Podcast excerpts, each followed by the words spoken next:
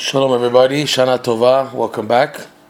We're continuing with where we left off in Rav Noson's discourse on the laws of marriage, kosher, valid marriages, Hilchot Ishut, section Eben Ezer, uh, discourse number four, uh, paragraph number six. We're one third into this paragraph in this section.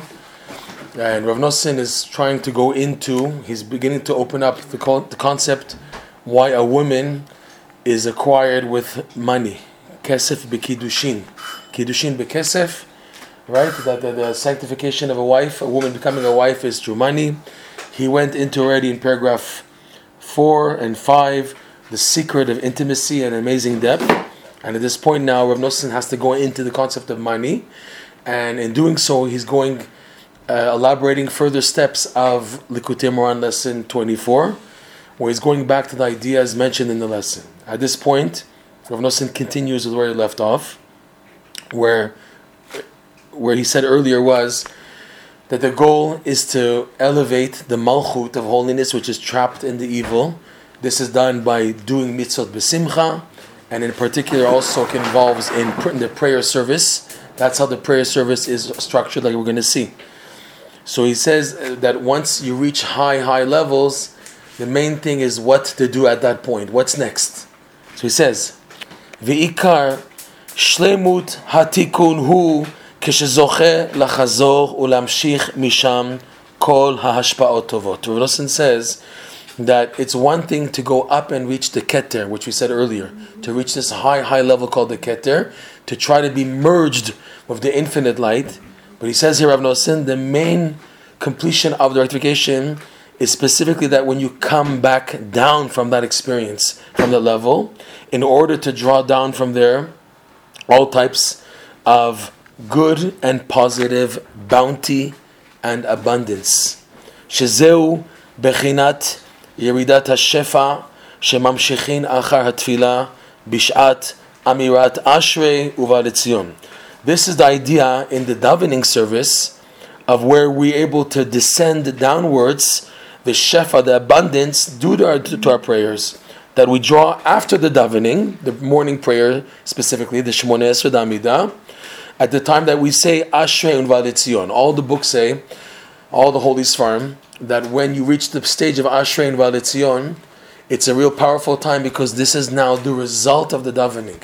The davening was going upwards. There was an upwards movement from the beginning of the morning service of Shacharit, from the Korbanot, and then to the Psuke de Zimra, and then to the brachot of Kriyat the Kriyat and then the Amida itself, the Shemon Esrei, and then afterwards we go down back downwards, where we draw down at Ashrin of Alitzion, we're now drawing down the blessing due to the prayer of going, uh, the, the, and also the direction, the, the thrust of going upwards. Now it's time to come back down and to bring down with you what's called abundance. Okay? כי בשעת תפילת שמונה עשרה Zochin lebechinat hasagat or hanizkar le'az. Because when Nosson opens our, our eyes, he says, you should know that at the, at the point of davening the Shemon Esrei, every Jew, no matter what level you're at, every Jew, even if your head is not there, when you reach saying the Shemon Esrei, the Amida morning prayer, you merit to receive, to perceive the light there's many billions, endless levels of this light, each one according to his level. Most people are unaware of this light. They're just davening. Some people are davening so fast they don't know what they're saying. Still, nonetheless, every person, when they daven the Shemon Esrei, they tap into this light. Which light? The infinite light, which is the goal of every Jew. It's the tendency of every Jew to want to receive, to connect to this light. But he says, But a person can't be fixed in this light. You can't just be sticked in the Shmonesre level. It have to, there has to be an, an aspect of running and returning mentioned above, which Rabbi Nachman calls in this lesson a different term. He calls it mate vela mate. That you're reaching in and you're reaching out. You're in and you're out at the same time. So he says, So when a person comes out of the experience, comes back from this experience of tasting the infinite light. You draw down from there all of the good bounty and abundance. That's the goal. The goal is not to stay up there. The goal is to come back and bring gifts with you. Right? It's like you go to a vacation, you come back. What did you get pick up in the duty free for your wife and for your kids? The gifts that they're waiting for. That's on a physical level. What what gifts are you bringing back with you? Okay. Someone who goes to a tzaddik for Rosh Hashanah, for example. What are the spiritual benefits now? Let's see them. Let's see the bounty that you come back with. This applies in everything spiritual. You have a high.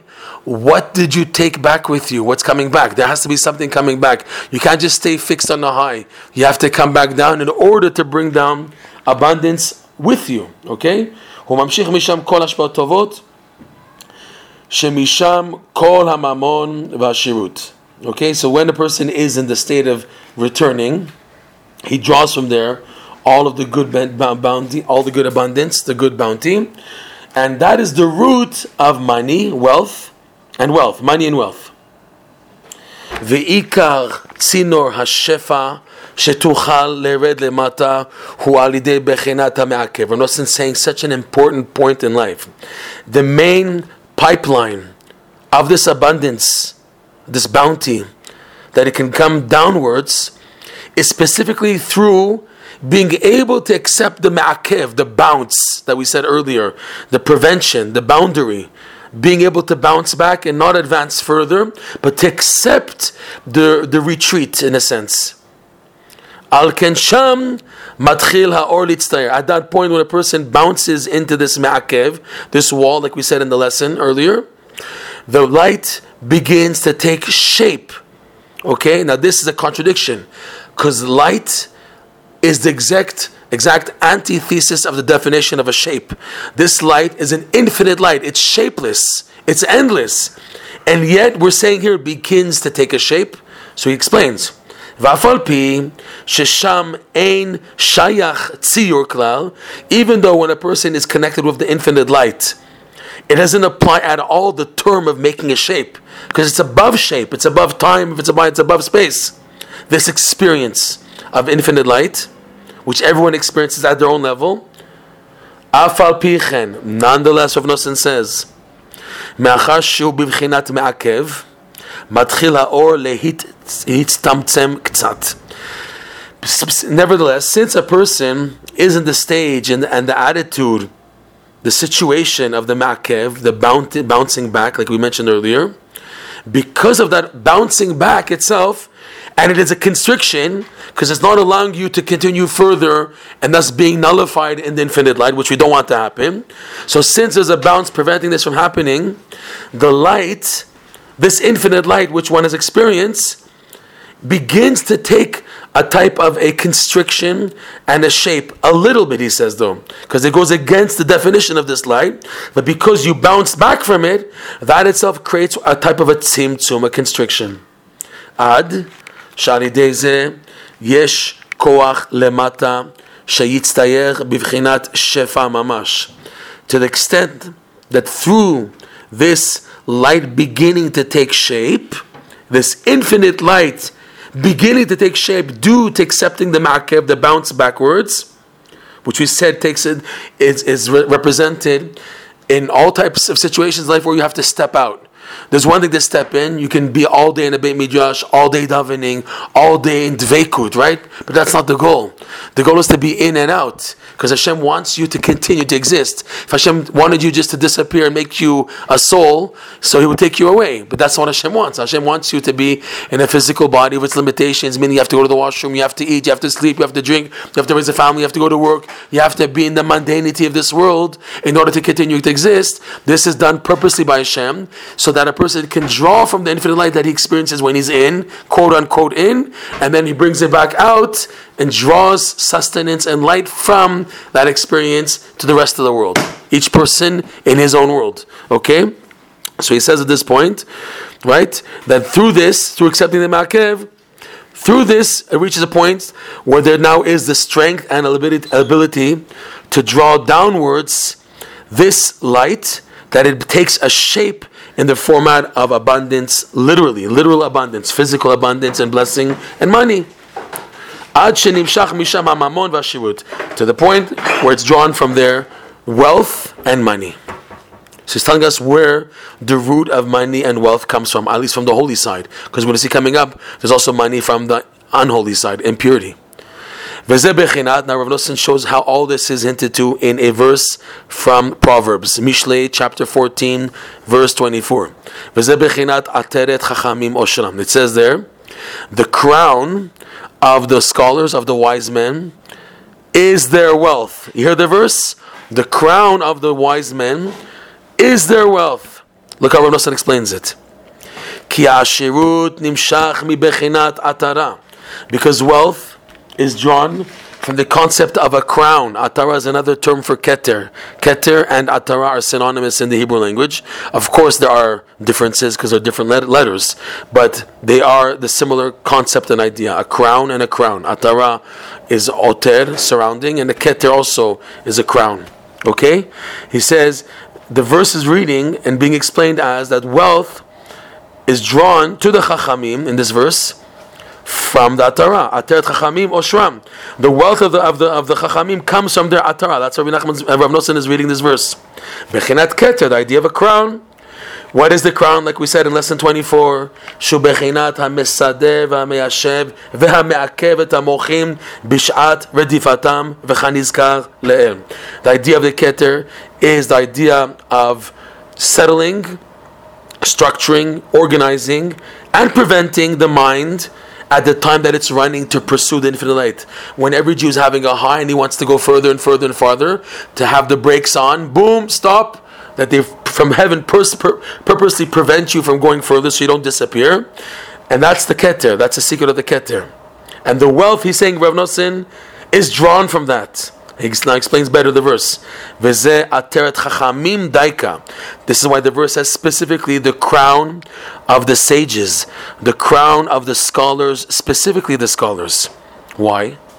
כי דייקה החכמים אמיתיים שזוכים למוחין הנזכרים לאל because it's specifically these true sages who merit at full capacity we can say these levels of intellect of going up Malchut to Netzach Hod Yesod, and the Chesed Gvur Tiferet, and the Chochma Bin Adat, everything mentioned in the lesson at full capacity. Who touches this at full capacity? The true Chachamim, the true sages. Okay, they at the maximum level for sure reach this. It's specifically them. Shehem Ikar Chochma Mitit. Okay, because they're called wise sages because the, their whole pursuit is to pursue awareness of God. That's why they're called chachamim. Why are sages called wise? Because their wisdom is true wisdom, which is to understand and connect and perceive Hashem at greater and greater levels. That's why Torah study is so important, because the goal of Torah study is to, in order to, to be known, to make known, and to be, become aware of Hashem's presence and existence on much, much higher and intimate and connected levels. That's the idea of the Chachamim, okay? And he says that's Daika Chachamim Amitim Shem Zochin Mochin Arab Shem Ika Chochma Amiti that these sages, being who they are and get dedicating their lives to what they've dedicated to, they're the essence of the true wisdom. Ad Shemocham Rodef Achar Sagot Anal To the extent where their mind, their intellect, is always running to perceive God at higher levels in order to connect to the infinite light. Etzlam daika shirut mibichinat keter Specifically, those true sages, their wealth is drawn from the crown, the keter which is the bouncing back and the reorganization and the structuring of the mind. They merit that their wealth comes from that area. Kihem mamshichin ha'shirut misham, because they draw the wealth from there. That's where their wealth comes from. Mibichinat keter from the keter, like we said, shewa me'akev, which is the boundary, the bouncing back. That through accepting this bounce properly, that is in itself is the main rectification of the intellect, as we explained earlier in the previous paragraphs and sections. However, though, by others who are not necessarily sages, who may be even opposed to these sages, and for sure are not connected to these sages, and don't follow these sages, יש שהשירות שלו נמשך מהיכלי התמורות, אוי ואבוי, שהם ממשיכים לפעמים השפע אצלם כשאין זוכים לתקן תיקונים הנזכרים לאל כראוי. But by others, there are those whose wealth, who their, their wealth is drawn from the exchanged chambers, from impurity, from the domain of the demons, like we mentioned in this lesson 24. The exchange chambers is the realm of evil, the klipot, the evil husks.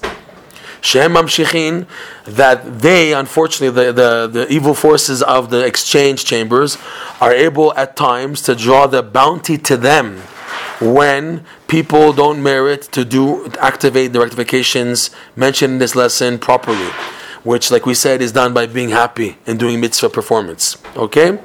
Rav Nosson went into all of this to show us the spiritual root of wealth, where it fits in. Once he's explained it now, the next section will be how Rav Nosson ties this in to marriage with a woman and the connection between a woman and money itself.